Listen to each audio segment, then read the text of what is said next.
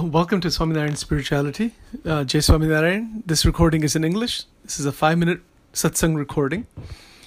Uh, the doctrine of Advaita Vedanta, non dualistic Vedanta, needs to be understood before Ramanuja Ramanujacharya's Advaita or Vishishtadvait Vedanta can be understood.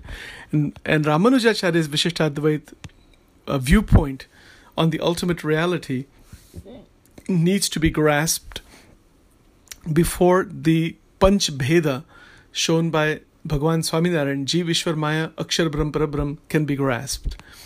Uh, so, very briefly, Advaita Vedanta is that there is only one and non dual reality called Brahma, Brahma or Akshara Brahma, uh, and that is the formless Akshara Brahma, and that's all that there is. The multiple universes, infinite universes, are like waves on the ocean. They are just different aspects of that one reality, and that one reality is dreaming the multitude or the plur- plurality. Ramanujacharya disagrees on this point. Uh, he says that the Ishvara uh, is not dreaming this, but is actually uh, that that the uh, material world is a reality, and uh, it is not an illusion, particularly. So this is the biggest difference, one of the big differences, and the infinite number of jivas are like rays coming from the sun. They are part of God, but not actually God Himself or, or itself. Uh, okay, so that's that. And then Swaminarayan Bhagavan took this this three ideas of Jeev Ishwar Maya and expanded them into Jeev Ishwar Maya Akshara Brahm Parabrahm. So the Ishvara concept in Ramanuja is expanded into Akshara Brahm Parabrahm or Parabrahm actually, not not Akshara Brahm. Bhagavan Swaminarayan clarified further what is Akshara Brahma. The concept of Maya is uh, you know, it's Mahamaya, according to Bhagwan Swaminarayan, where that is also anadi, beginningless, uh, and the jivas are separate, totally separate from God, but are also, you know, they're they're like they're made of the same substance.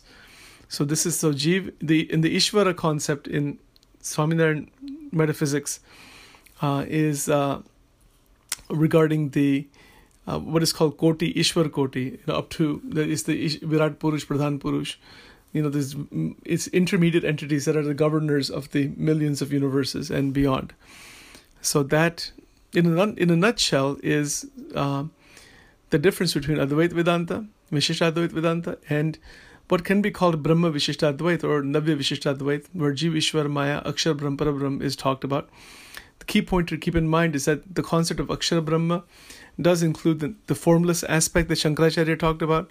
Swaminarayan Bhagwan's concept of Ishvara does include Ramanuja's concept of the Paramatma.